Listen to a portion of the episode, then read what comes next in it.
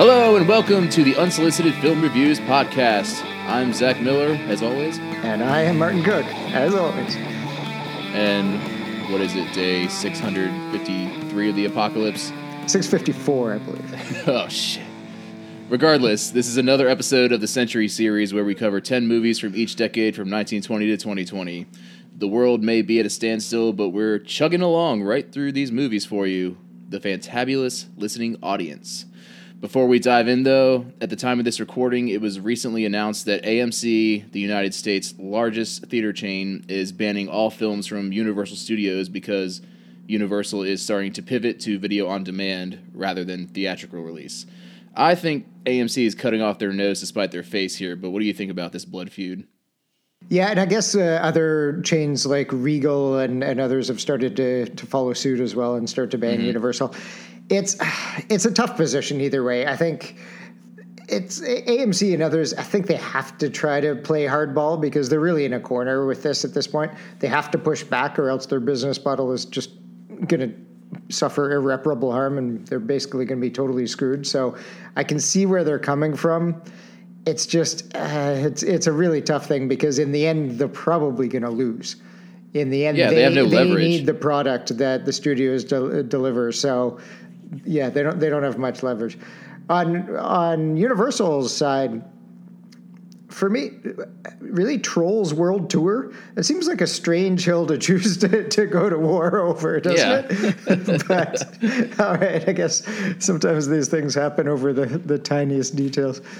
It made a shit ton of money though from video on demand. I mean, you know, all these parents locked with their kids in quarantine, you can only watch Frozen 2 so many times. So That's true. That's anything to get them two free hours, I guess. Right. Yeah, and well, and the next thing, obviously, that this leads into is the fact that the Oscars have now also recently announced that they're going to make an exception. They call it an exception for 2021, but who knows what'll happen after awards beyond that. That m- movies to be in contention for Oscars won't have to have had a theater run, as long right. as as long as or won't have to have had a theatrical release as long as a theater run had been planned before all this.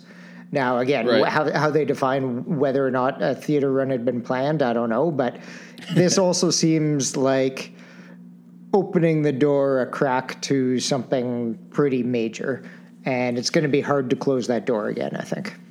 Oh, yeah, absolutely. This is definitely the natural evolution of the film industry because, you know, the, the main rule was that to be eligible for Oscars, a film had to be in theaters in an LA theater for at least seven days, and that's kind of an arbitrary rule. I mean, it just it's the Oscar voters and the Academy just want to keep Hollywood at the center of the film industry. Yeah, it's why it's why movies like Roma and um, uh, and a couple of others from Netflix have had very very limited runs in sort mm-hmm. of the two, Irishman. The Irishman, yeah, sort of two theaters in L.A. and one in New York for a week or two, and that's it.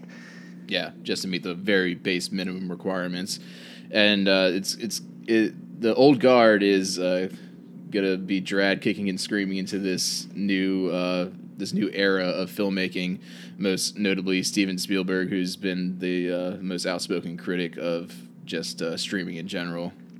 And I can kind of understand where he's coming from. Guys like that, whose movies are made to be seen on the big screen, it sort of for them, it takes away why they got into the movies in the first place, why they started doing filmmaking, because they early on went and saw movies like one of the ones that's going to be on our list on this podcast, well, in part two, 2001 A Space, Space Odyssey. That's the reason why some of these guys got into filmmaking, because they saw these incredible films up on the big screen, and that's what they love about it. And so I can see why it's, it's hard to, for them to see that slip away. Yeah, and I can totally, totally respect that. I mean, you and I both love going to the theater as just an experience, but you know, the film industry is going to have to evolve. It always has evolved, and it's it's just the way it is, and it's just been expedited by this pandemic. Yeah, and they're they're just going to have to adapt. And of course, this is exactly what theater chains like AMC are worried about. And, and so it's understandable as well that they'd react and try to do something.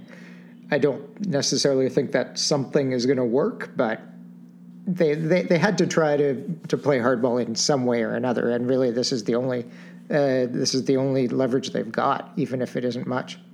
Right. So, today on the Century Series is part one of the 1960s.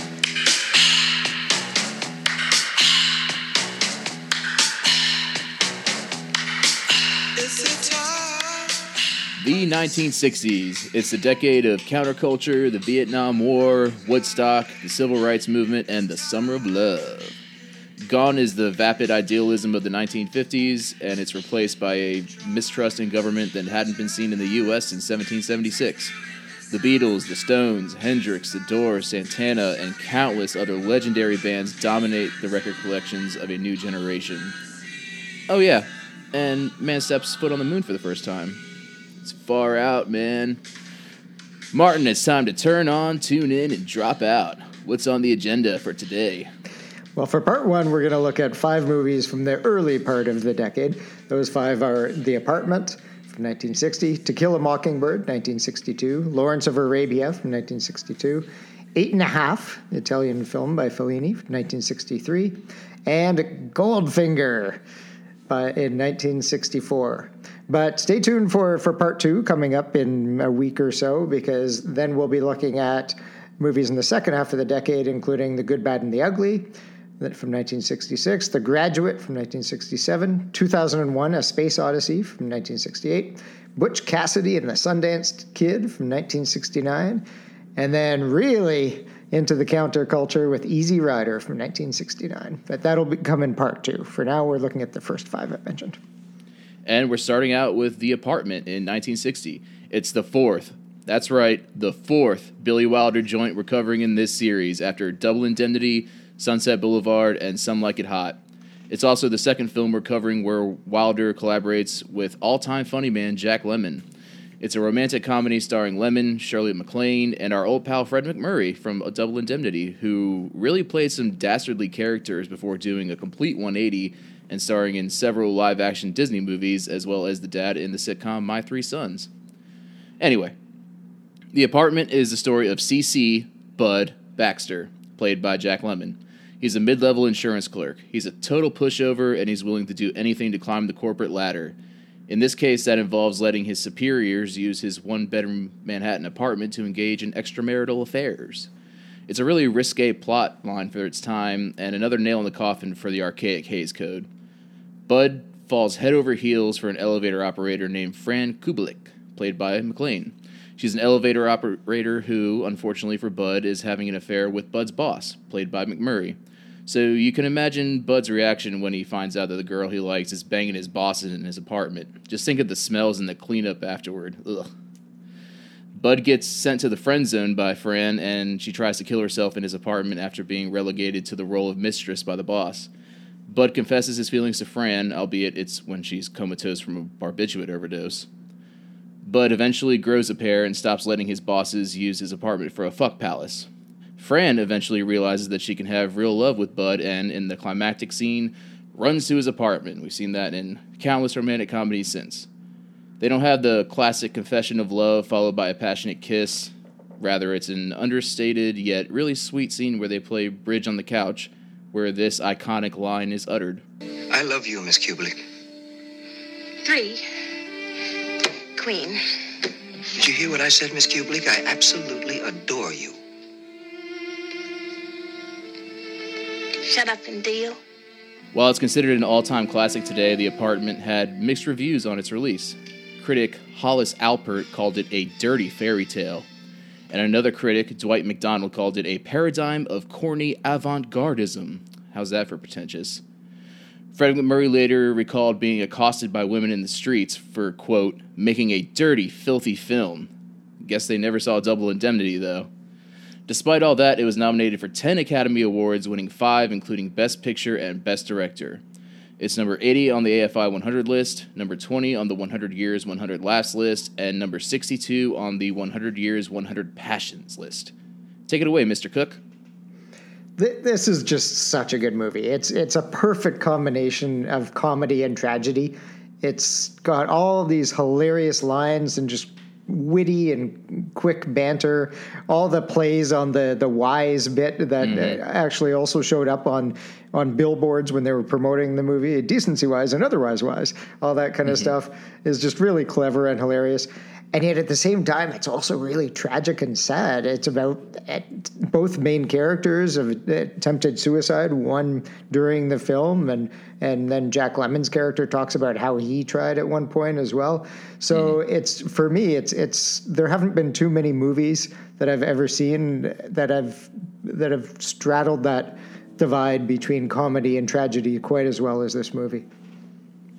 Yeah, I think out of all the Wilder films we've done, uh, and as much as I love Sunset Boulevard, I think this might be his magnum opus because, like you said, he straddles that line so perfectly.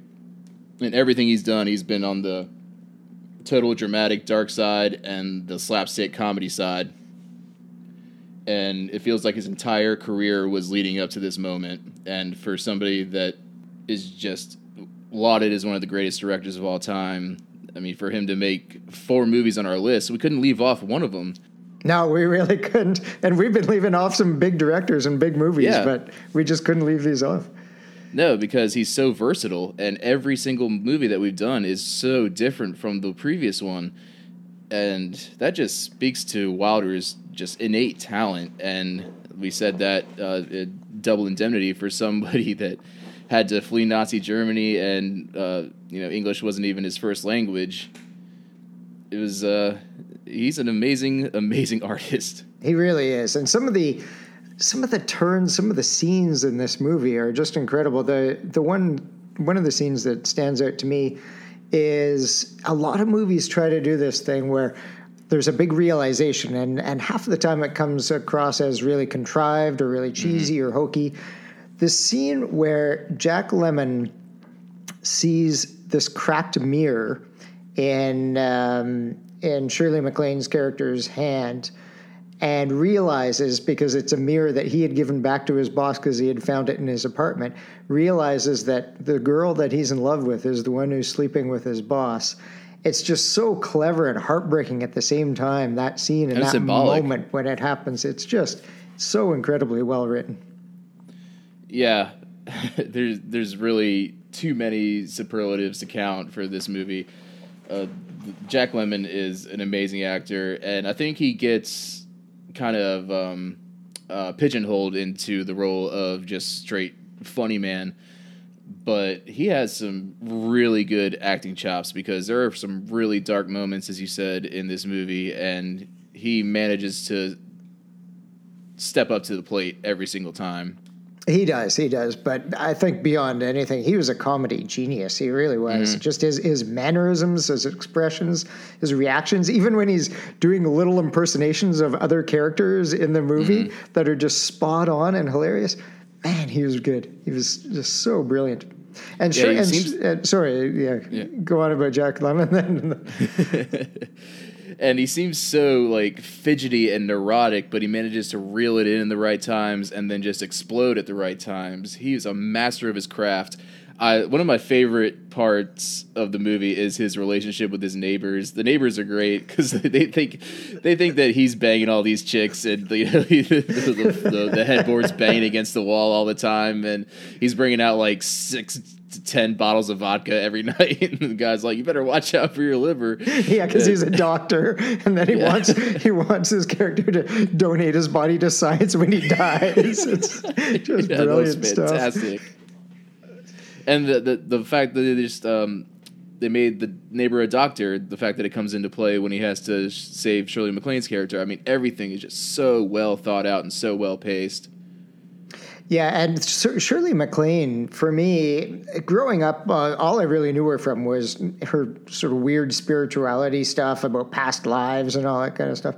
Until I saw this movie for the first time a couple of years ago. And she was just incredibly charming earlier in her Oh, yeah. career. Her, her career never really blossomed to, I guess she went on and, and was in terms of endearment movies like that, but she never became a massive, massive star, even though she's very well known. But she was yeah she was so charming in this movie. I thought. Yeah, I completely agree. I think there's some real untapped potential. I think if she really pushed herself, she could have been one of the greatest actresses of all time if she just wanted to work more. But you know, I guess she didn't. Yeah. So you know, Interesting too that uh, last time in, in the last podcast I was complaining a little bit that Billy Wilder didn't make some like it hot in color and it was black and white and this is also in black and white. He he eventually actually a couple years later did start making some movies in color, but this was the last black and white picture to, to movie to win Best Picture until Schindler's List. So this really was sort of a turning of the tide in that direction as well. That Hollywood was really starting to move away from black and whites as being a regular thing. yeah. And I found the score to be particularly engaging. It's uh, this little piano ditty that I'll play a clip of right now.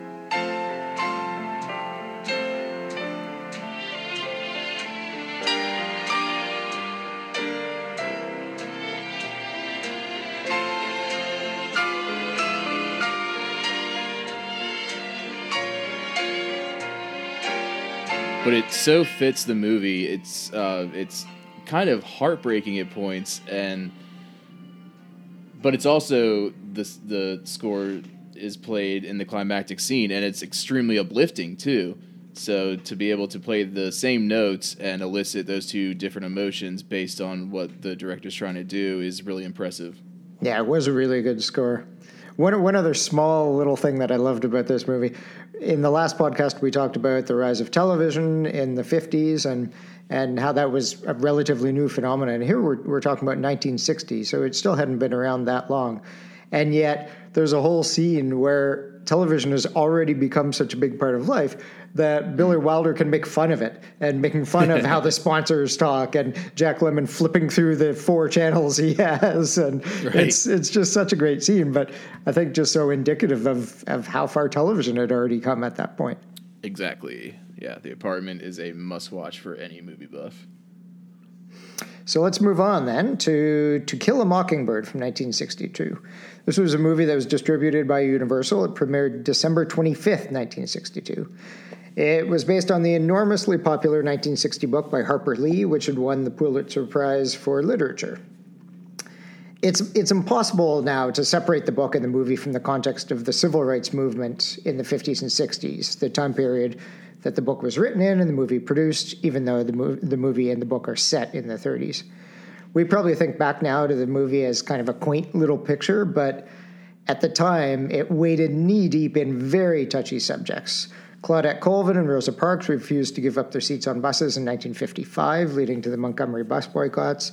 The National Guard was called out in Little Rock in 1957 to prevent integration. Freedom rides took place in 1961. And then this movie, and then the March in Selma didn't place, take place until 1965. So all these racial issues that are in this movie were at the forefront of people's minds at the time. The big star of this film was Gregory Peck. Gregory Peck was already a big movie star before this. He'd been nominated for four Oscars and starred in big movies like Roman Holiday and The Guns of Navarone. But he embodied this role so well that for many people he became inseparable from the character of Atticus Finch. And actually, he may have even started to believe it himself because as he grew older, he became an outspoken advocate for numerous political and humanitarian issues. Well, it's not a bad character to be associated with. I'll tell Not too bad, yeah. And if you have to try to emulate a character and sort of make that into who you are in real life, Atticus, you could do a lot worse than Atticus Finch. And mm. actually, that's kind of how a lot of people thought too, because one other way that this movie was very influential was that, uh, for better or worse, a lot of lawyers or a lot of people saw this movie and claim now that this movie was the inspiration for why they, they went into law. Uh, again, for better or for worse. Uh, this film also featured Robert Duvall in his first feature film role, who became later just such an incredible actor in, in numerous films. So, what's the story? The story, for those of you who aren't familiar with it, and I'm sure almost everybody is because you've either seen the movie or read the book or, or heard about it, it's about two kids, Scout and Jem, who live in a small town in Alabama. And they're running around in the summer with their friend Dill, daring each other to go near the house where the neighborhood boogeyman Boo Radley lives. Mm-hmm. Their father, Atticus Finch, is a principled lawyer, and when a black man is accused of raping a white woman, he is assigned to the defense. Despite the attacks of racist town people, Atticus turns back violent mobs and gives an impassioned defense of the innocent Tom Robinson. Unfortunately, and unfortunately, too true often in real life, it doesn't matter. And Tom Robinson's found guilty and later is killed trying to run away. Scout and Jem are then attacked by the head racist in town, I believe that's his title, only to be saved by Boo Radley himself. And so the kids learn a valuable lesson about judging people before you really know them.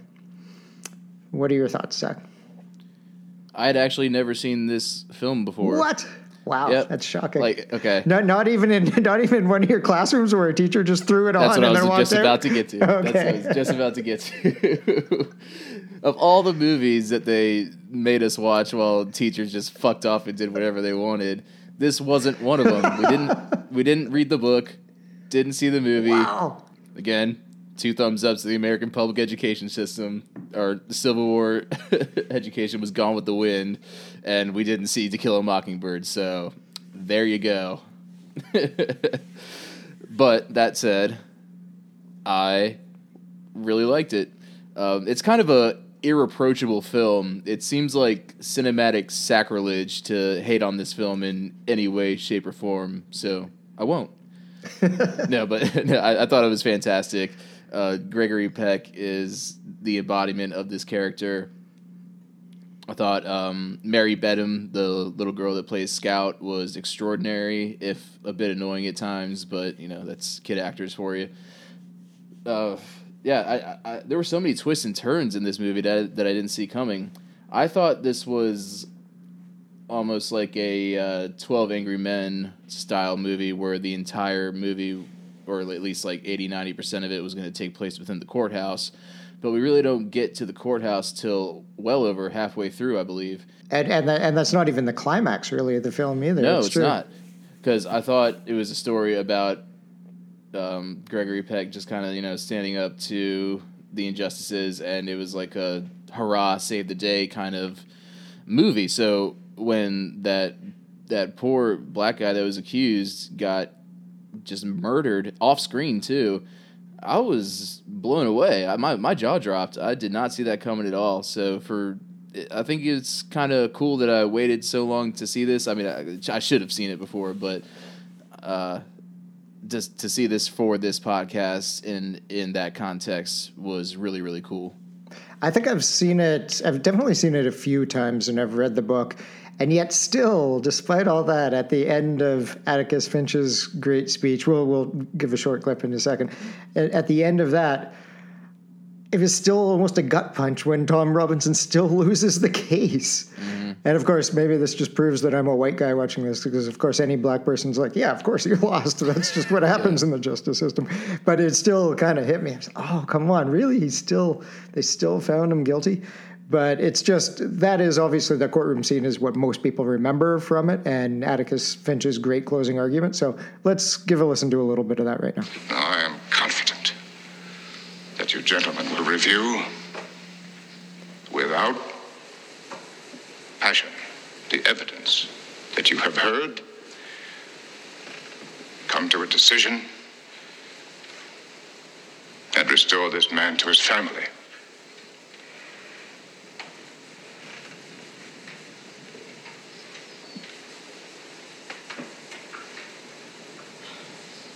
In the name of God. Do your duty.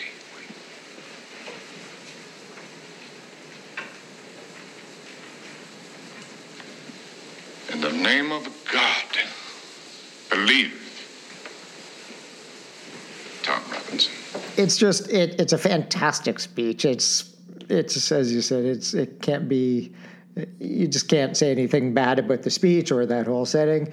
Sure, maybe this isn't the kind of film that's or story that would be very popular today because it definitely has elements of the white savior trope. Hmm. And of So course, that's Aaron Sorkin. yeah, yeah, I guess. And maybe it's hard for me as a white guy from Canada to speak with any authority on this. So people want to be upset about it, that's their right. But I'd like to think that actually that really what it is is more of Atticus acting as an ally rather than a savior, uh, an ally, as we'd say in today's terminology. So I'd like to think that it still stands the test of time. But I think because Atticus Finch, and you touched on this a little bit, he's almost too perfect of a character. Mm-hmm. And so I think that's why the protagonist is really Scout. And, and yeah, it works sure. that She's way. the one narrating it. Yeah. And it's really about her journey and what she learns along the way, even though everybody thinks about this as Atticus Finch's story and Atticus Finch's movie. Yeah, he is completely unmovable, and for a for a white lawyer in Alabama of all places in the '60s, that I mean, that was one of the hotbeds of the civil rights movement, and still to this day, on the whole, one of the most racist states in the union. Uh, for him to take that stand at the risk of his own life and his own family and his own career, really, it was a. It's the definition of a morality play. It really is. And and we've talked about great character introductions before on this podcast and just in general. And how about this the the character introduction for Atticus Finch? I mean, right off the bat in that first little scene, we learn that he's a lawyer. He accepts food from poor farmers in exchange for his services. But he's also sensitive enough sensitive enough to realize that they might be embarrassed about this.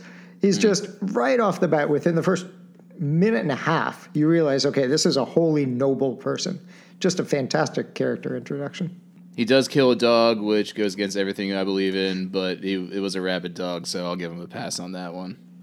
He, he yeah, he does, he does. Another character I really like. I love the character, uh, the kid who played Dill. Yeah, the, their great. friend. That kid, that kid was hilarious. And supposedly, just a little bit of trivia, that character was actually supposedly based on Harper Lee's childhood friend Truman Capote. Oh wow, okay, I didn't know that one. That's interesting. Oh, and uh, uh, just one more side note. Next Halloween, I'm definitely going as Ham.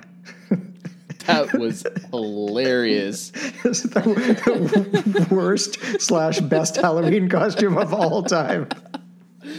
Like almost nobody will get it, but the few that do in your ham costume, it's gonna be worth it. Especially because it's such a, an amorphous blob that they have to say ham so that Yeah. you know what it is. Yeah, that was fantastic. Uh, yeah, the climax is really thrilling too because the whole um, like circle back around and Boo Radley's kind of saves the day. Um, I don't know if the story as a whole really needed Boo Radley, but it kind of just drives home the main theme of the story that we can't judge a book by its cover. You know, whether they're you know uh, different color skin or they just happen to be a, a recluse that just is antisocial but really is good at heart. I, I think it was important in, in that Scout as the main character because really that's what her connection is to Exactly. that that's her big buoy man, right? Is is this mm-hmm. Boo Radley guy. It is interesting that the end of the movie, despite this being Atticus Finch and courtroom and law and justice and all that, the moral of the story at the end of the film is kind of don't trust the legal system. Right, like even the sheriff at the end is like, okay, we don't really need to tell everybody the whole truth here, right? Uh, so I, I thought that was kind of interesting that that's the the end that the note that it ends on. But Yeah, and like I said on the in the intro, like the the idealism of the '50s is long gone now. It's it's all about subverting the uh, the norms that have kept so many minorities and uh, people, uh, disadvantaged people, just down in the gutter for so long. Like not everybody had the you know the TV dinners or a TV even, and you know the white picket fence and a golden retriever and the whole nine yards. So we're finally kind of starting to scrape down and dig deep into the troubles that society has had since the beginning of time.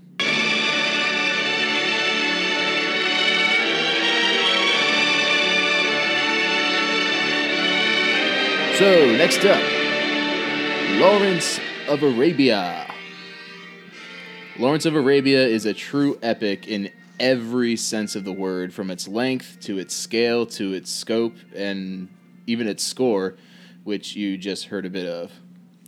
Directed by the phenomenal David Lean and written by Robert Bolt and Michael Wilson, it tells the story of T.E. Lawrence and is based on his autobiography, Seven Pillars of Wisdom. It has an all star cast of British actors, including Peter O'Toole as Lawrence, Obi Wan, I mean, Alec Guinness in brownface. Yes, we've graduated from constant blackface to prevalent brownface in these movies. So, baby steps, I guess. Omar Sharif, Anthony Quinn, and guess who's back? Our boy Claude Rains. Yes. The master of disguise, and for my money, the best character actor in Hollywood history. He just always seemed to find himself in the right film at the right time, and I don't know who his agent was, but he should be the highest paid agent of all time. Fuck, where to start with this one? It's a damn near four hour movie, but so much is packed in that it doesn't really drag at all that much. A little bit here and there, but that's going to happen with a four hour movie.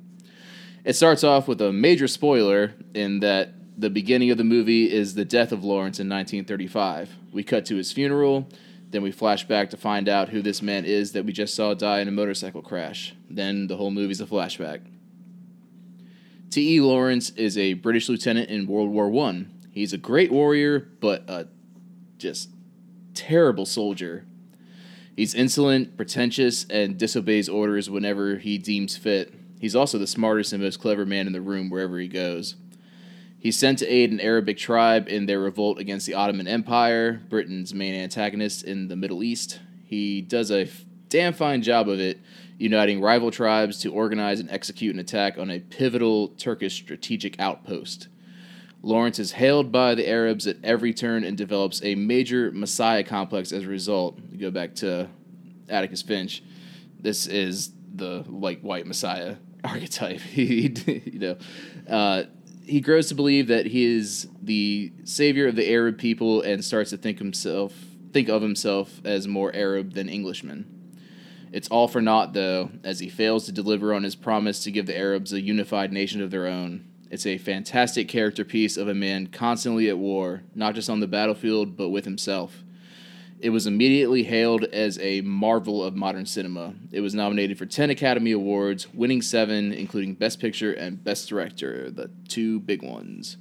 It's number seven on the AFI list, even though I don't think it even belongs on this particular list, just because 98% of the people involved were British, but Yeah, it's basically a Oh, well. British movie.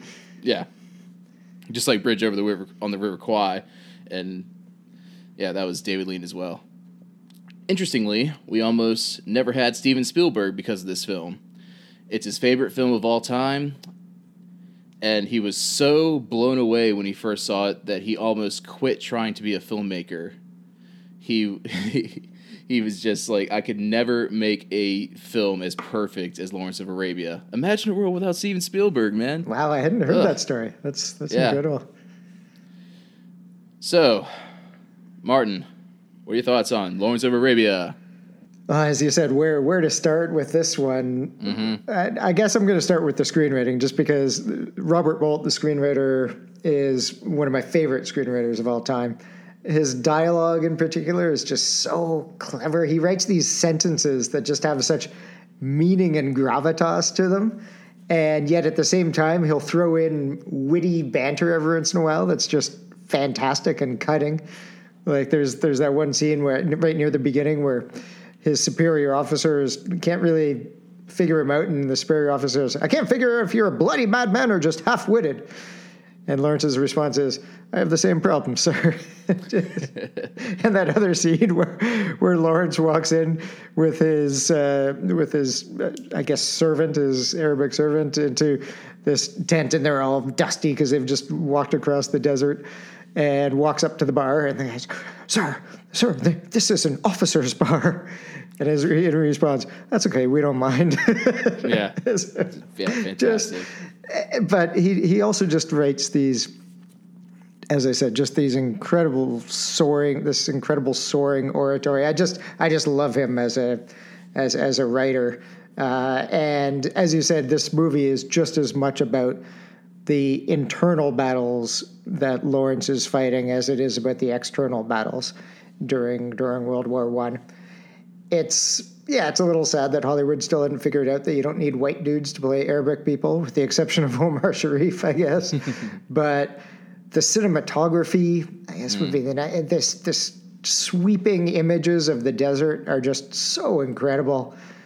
And as you said, the score is fantastic. It just so perfectly suits whatever's going on at any one time on screen and just adds to the emotion of every moment without being overpowering. It's just a masterpiece film from start to finish. This is where I believe the match cut originated. And for those of you that don't know what a match cut is, it's where an image kind of leads into the next scene, and the image that's in the beginning scene mirrors the one that's in the next scene, and we'll have uh, the match cut of all match cuts is in 2001, which we'll get to, but where when Lawrence after the first couple scenes blows out the match that he has in his hand, and we see the sun come up where the match was in the other scene, and that's our first look at this Arabian desert. Oh God, it, it, it gives me goosebumps just thinking about it. It was absolutely perfectly done, incredible filmmaking. It, it really is. And just the themes that it deals with, and I mean, highlights a truth that's been borne out many times in history. Obviously, that military victory is often a lot easier than governing afterwards, which is uh, probably a theme that needs to be repeated because people keep making that same damn mistake over and over again. But this movie clearly demonstrates that, and it's just yeah, it's such an emotional movie. And Peter O'Toole, I, I'm not sure that there are too many actors who could have done it the same way. He he really is much in the way that Gregory Peck uh, embodied Atticus Finch. He really embodies Lawrence of Arabia. He just becomes this guy. Yeah, absolutely. And his his eyes definitely stole the show because he's always really tan and really dusty and then he opens his eyes and they're just so pale blue that you know this is the Englishman that stands out in this sea of brown eyes that the Arabs have. And it's it's kind of no wonder that he thought of himself as a savior because he just defied the odds at every turn. And even when he gets shot he just shrugs it off like he need a I think he said he need a golden bullet to kill me. That's what it was yeah. And it turns out that he just dies in a run of the mill motorcycle crash which is just like again with the 60s we're really getting into dark territory here. Really um, cynical and just examining the world as it is as, instead of how it should be which is what film has been for since really the 20s Yeah, the one thing that I thought was really interesting about this movie, again in contrast, I guess, to Atticus Finch in the in the previous one we just discussed, is he's very clearly not a black and white good or bad character. Right. There's, there's so much nuance, and this is just explicitly stated right at the beginning, where all these guys were showing up to his funeral before we get the flashbacks to what actually happened, they still don't quite know what to make of him, and nobody really understood him. And there's debates about who, what kind of person he really was. Some people thought he was great. Some people thought he was a self-aggrandizing bastard, and it's uh, it's it's really interesting that, uh, as you say, we're getting into we're getting into nuance. We're getting into the gritty type of thing here. It's it's no longer just black and white characters, and that's that's that's fantastic too. Yeah, you mentioned that funeral scene, and that really parallels the beginning of Citizen Kane. I noticed when I was watching it, which is another reason why I'm glad we're doing this Century series, because the main character dies. Then immediately we cut to this main character's funeral, where everybody's talking about him, but nobody really knows him because he was so kind of uh, an enigma in of himself. And I just thought that was cool because we did Citizen Kane in our 40s podcast, and it was almost a mirror scene in this movie as well. Yeah, Citizen Kane's influence obviously still reaching reaching filmmakers in, into the '60s and, and beyond. And I'm sure this point has been made elsewhere, but I was struck again watching watching it again how much of an influence this movie must have had on Frank Herbert, who published the the landmark science fiction novel Dune only three years later. There's just so many parallels. And so, with uh, Denis Villeneuve currently developing a new movie version of that book, I'll definitely be watching to see those influences again and see how many of them see- seep into the new movie version of Dune. Yeah, this is one of those truly timeless movies that will hopefully live forever.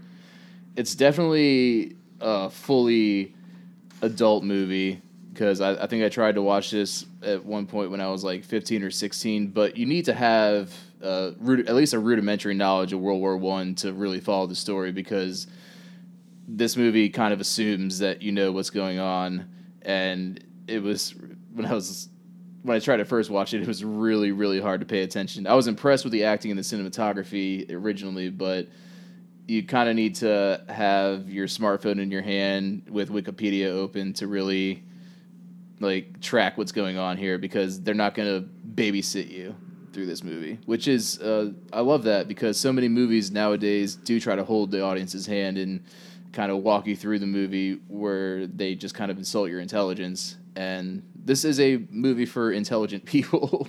and for me, often the sign of a, of a good movie is that it actually gets me engaged to go and look stuff up afterwards. Exactly, which, yeah. even though I'd already seen this movie a couple of times, I did again. I looked up some of the specific Arab leaders that were referenced and saw who was based on which ones were based on real people, which ones were invented for the mm-hmm. for the movie, and another good sign of a good movie. Exactly. Yeah. Lawrence Arabia. We could go on about this for as long as the movie is. Exactly. but, but, yeah, let's move on. So our next movie is Eight and a Half from 1963. This is an Italian film by Federico Fellini, which premiered in Rome on February 13th, 1963, and was released in North America on June 24th of that same year. Now, Fellini was already a very well known director at this point. His 1960 film, La Dolce Vita, had been universally well received and had even garnered six, uh, sorry, four Oscar nominations, including one for him for Best Director, which was fairly rare at that point for a foreign language film, and still to this day is, is fairly rare, despite the success of, of um, Parasite from Parasite, last year. Yeah. But for his next film, Fellini, Fellini had already started thinking about a story involving a man suffering from creative block. But he really had no idea who the character was or what the story was about. And that's when life began to imitate art or art began to imitate life or whichever way in a very direct manner because Fellini had set dates for the start of production with his producer.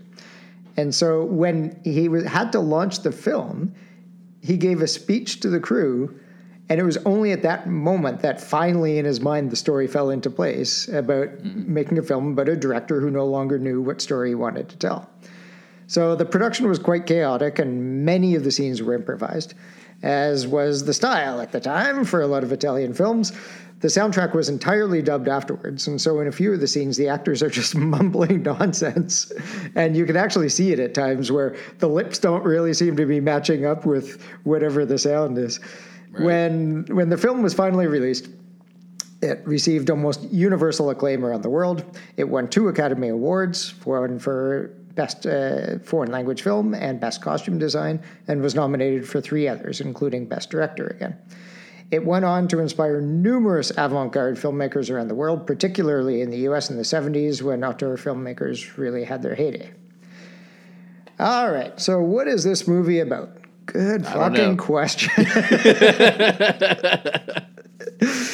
on the surface, it's about a director suffering from writer's block who goes on a health retreat to get ideas for his next film, only to be hounded by producers, actors, actresses, and agents, while at the same time he tries to decide whether or not he wants to remain married to his wife when she shows up to the retreat, even though he brought his mistress along with him, and then basically ignored her for the whole time.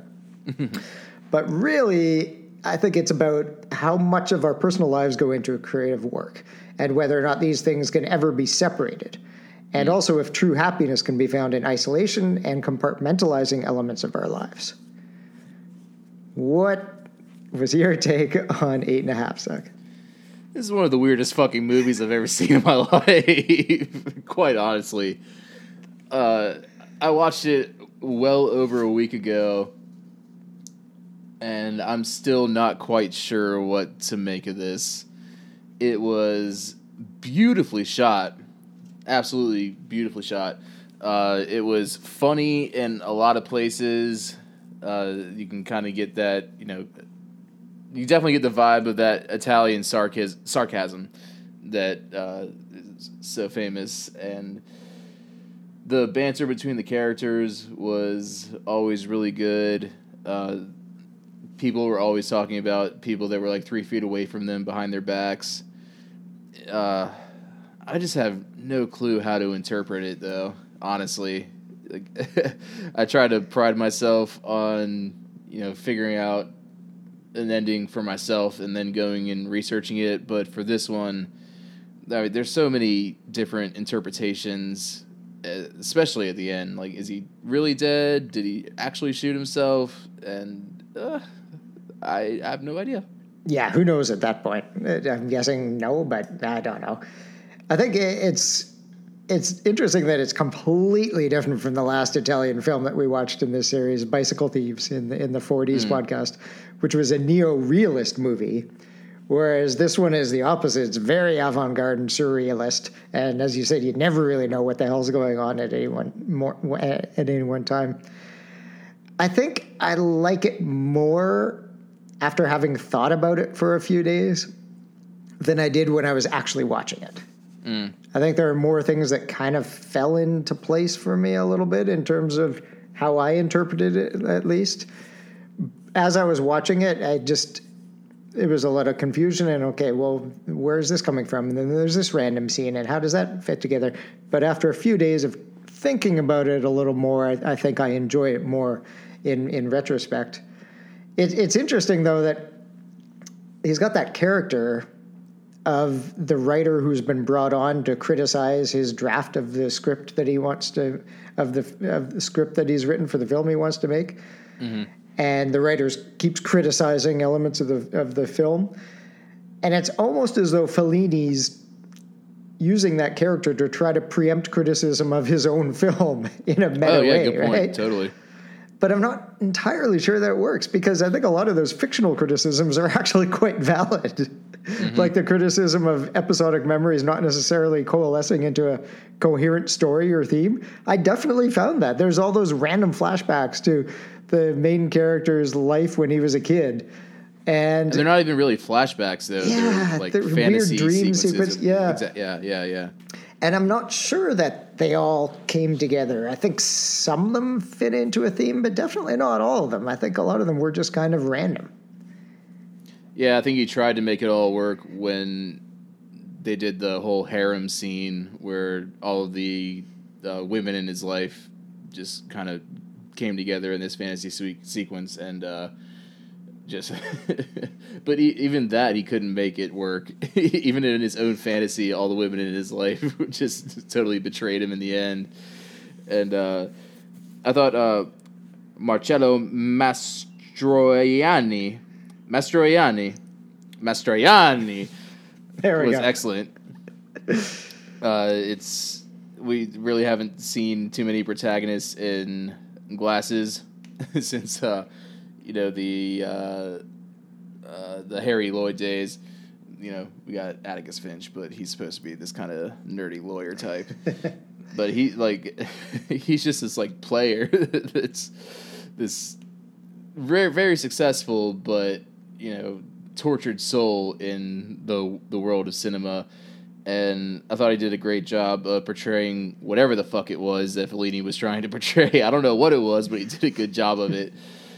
And uh, this movie takes a good 20, 25 minutes to settle into, I guess, because I thought this was going to be one of those real surrealist movies that you'd see kind of in one of those dark rooms at the Getty or the Broad or the, the, the at the Met where you just walk in, watch five minutes of it, and walk back out, but it's 10 hours long. But uh, it, it took a while for me to actually realize during the uh, the holy water ceremony that that was actual reality. So I think on a second on a rewatch, I would kind of appreciate it more. But I I was just so confused. It's definitely one of the ones where I was checking my phone to see the how long was left because I just couldn't wait to start looking up theories and how different critics responded to this. It was it was wild. I, th- I think one of the things that added to the confusion from a from a filmmaking perspective is that there aren't that many establishing shots. Mm-hmm. a lot of true. scenes just begin with close-ups, and it jumps from at times from a first-person POV perspective to a standard third-person from time to time. So I think hmm. that just adds to the confusion too. First of all, you don't really know what your perspective is. And because there are, aren't very many establishing shots, you jump into a scene without really knowing where you are or what's going on. And so I found that confusing. Obviously, that was a choice of his, maybe to keep the audience a little a little off off balance. I think it's. I mean, obviously, the movie is fundamentally whatever other theories are around there. It's all fundamentally about the creative process, or at least one person's creative process. But I think I don't know. I think it raises some interesting questions, not necessarily the movie itself, but discussion around the movie about what is art and what is artistic. Uh, there's a lot of people who seem to believe that art needs to be spontaneous and less structured to be authentic. And I'm not sure that I agree with that actually, hmm. but there are definitely people who who would would hold that point of view. Yeah, I mean, there's outsider art where you know psycho criminals take their own feces and throw it against the wall. Is that art? Is that unstructured? yes, it's unstructured, but is that really art? And that goes into this whole other discussion that we could go on for for days about what makes art because it's the most subjective thing that humans have ever created. Exactly. One one final note, just to, to bring it to modern times. Obviously, Tarantino steals a lot from everybody, but I never realized that's where he got that. This film was where he got the dance moves from Pulp, Fiction. when those, it's obviously it's a direct crib between the one where Uma Thurman and, and John Travolta are dancing together. They're they're doing it's it's obviously a, a, a callback to Eight and a Half, that scene when they're all uh, dancing around at dinner. I thought that was that was really interesting.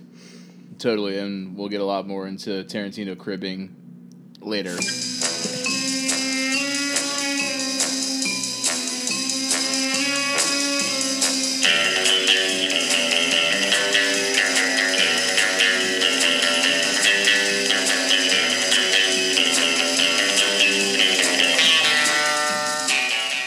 Now for Goldfinger.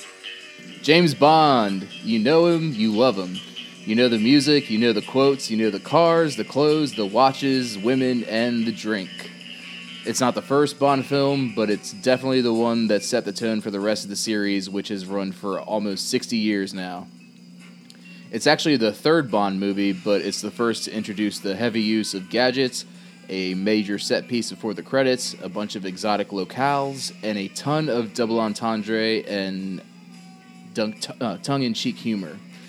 Not the least of which is the name of the Bond girl, Pussy Galore. Cannot believe they got away with that. i Still don't know how the hell that happened. Played by Honor Blackman. It's the first bona fide Bond blockbuster. Say that five times fast. Recouping its $3 million budget in a mere two weeks and going on to gross 46 million in its initial theatrical run. Sean Connery plays Ian Fleming's Bond James Bond.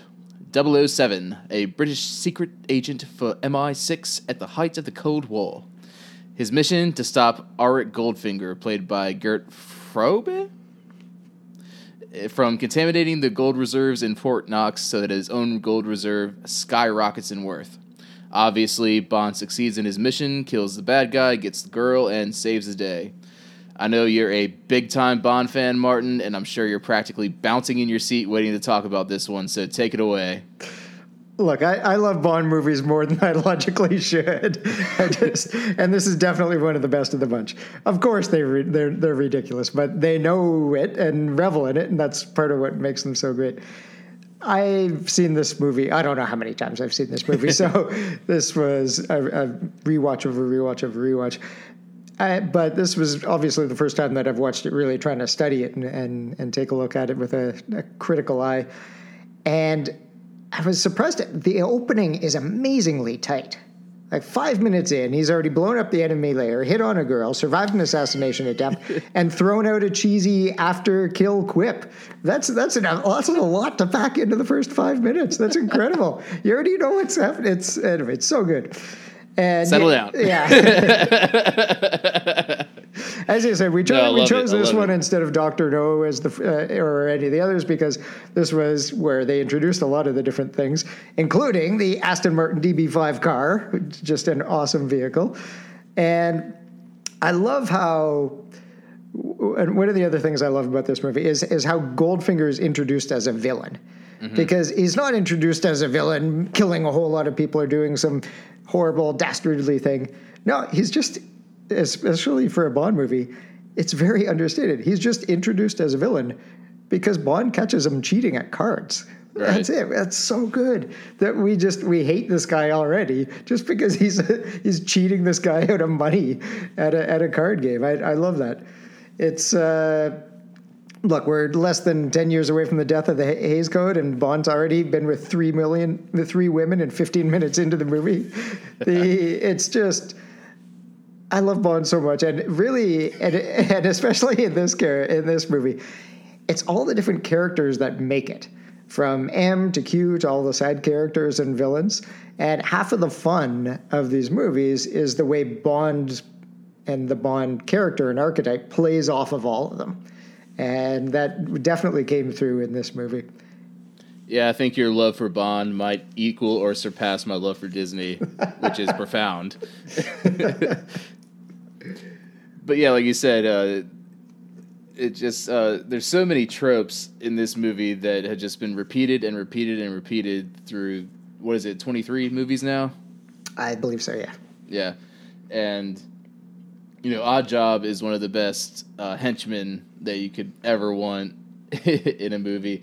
I remember playing him as a character in the N64 game GoldenEye back in the late '90s, and he was like a like a human cheat code because he could throw his hat and kill you in one in one shot. but uh, And bricks that- just bounce off of them, apparently gold Yeah. bricks. but this is my first time watching Goldfinger, believe it or not. what? Wow. Yeah. I've I've been a, a, a Bond fan, not a super fan, but a Bond fan. But my James Bond growing up was always Pierce Brosnan. The first one I saw was Goldeneye, and then I saw all the ones afterward. But I didn't really go back and watch any of them. Uh, I, I saw Doctor No in the late '90s just so I could see the the creation of the Bond character. But yeah, I never went back and actually watched Goldfinger, which I'm incredibly glad that I did now because it was entertaining as a motherfucker from minute one to the very end. I'm glad. I'm glad you, you watched it too. Here, here's some cool bit of trivia, since we're both movie fans, that I discovered this time. I didn't know it until I was doing a little bit of research this time. Jimmy Page, of Led Zeppelin fan, was doing a lot of, a young Jimmy Page, he was about 20 years old. He was actually doing a lot of session work in recording studios at the time. And he was there when the theme song was recorded. And no apparently, he's not on the main title track that you hear in the in the opening, but he does do the acoustic guitar on the instrumental version that you hear throughout the movie.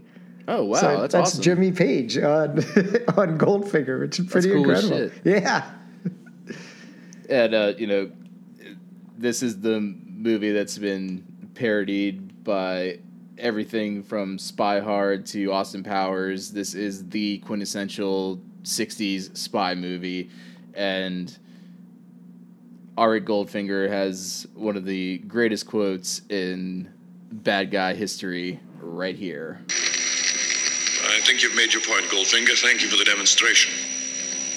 Choose your next witticism carefully, Mr. Bond. It may be your last. The purpose of our two previous encounters is now very clear to me.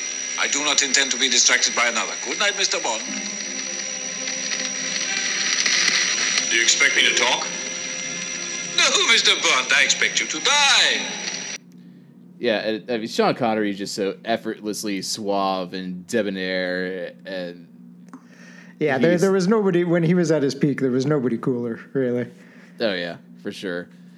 Yeah, uh, even the the uh, the over the top bad guy death was established in this one, where Goldfinger's sucked out of an airplane window, and then you know Bond and Pussy parachute down, and they land safely, and I love this line too, where he says that you know help's on the way. They know where he is, and she's like, "Oh, you know the." the MI6 is coming to help. This is no time to be rescued. and then he drapes the parachute over them both, and end credits roll. Oh god, so fucking perfect. Yeah, that's that's so great, and th- that happened. That was a trope that they used often in Bond, where Bond doesn't want to get rescued because he's he's hanging out with the girl at the end. One, one interesting thing, speaking of Bond women, Shirley Eaton, who plays the first or one of the first girls at the beginning, the one who gets covered in gold and dies. There were tons of rumors around for a long time that she had actually died from putting that paint on her body. uh, Oh, from hearing that. from the from the movie, and to the point that she actually appeared on MythBusters at one point to prove that she hadn't, in fact, died from the paint on her body, and still hasn't because she's still alive and kicking at 83 years old. So we had to go on a TV show to prove that you're actually a living that, person. that you haven't died. That's great. I will say that Yeah. my, my one my one thing that I don't like about this movie is very small. But the Beatles reference didn't really age very well. I always cringe at that one. The uh, where Bond makes some reference to, well, that's almost as bad as listening to the Beatles without earmuffs. Oh, right. Yeah. It's yeah, Okay. that that's just it's it's so weird too. It's funny because they added lasers to which weren't actually in the book because the book was written before lasers lasers were a thing, uh, because they wanted to lean into the modern age. But then for some reason they didn't do that with their musical tastes. It was just a really weird quote that always makes me cringe every time I watch it. But aside from that, I love this movie. Yeah, that uh, uh, killing the girl by painting her in gold to uh, stuff all her pores was replicated in was it uh, Quantum of Solace? Yeah. where the girl was covered in oil. Oil. Mm-hmm. Yeah, it was a, an exact mirror image, except she was covered in black stuff instead of gold stuff. So that was a nice nod that I didn't understand until I watched Goldfinger. Oh, right, of course. It's also you, you talked about all the parodies, but it's it's hard to overestimate just how influential this movie was. Like apparently in 1966 alone, there were 22 different espionage films or TV series, and there's obviously been hundreds since. Some obviously of varying qualities, but uh, yeah, despite all the imitators, I think that in the words of the theme song from The Spy Who Loved Me, nobody does it better. Amen to that. And with that, we conclude part one of the Century series. We hope you enjoyed it, and we hope you join us in about a week for part two, where we cover The Good, the Bad, and the Ugly, The Graduate, 2001 A Space Odyssey, Butch Cassidy and the Sundance Kid, and Easy Rider, as well as all those little segments that you've come to know and love from unsolicited film reviews. So, as always, you can check us out at unsolicitedfilmreviews.com. Check this podcast out wherever you listen to podcasts. Still fun to say. You can find us also on Instagram at unsolicited underscore film underscore reviews. You can find me personally at Zach T. Miller. You can find me at J Martin Cook, Cook with an E. And we will see you next time on the Unsolicited Film Reviews Podcast Century Series, the 1960s Part Good.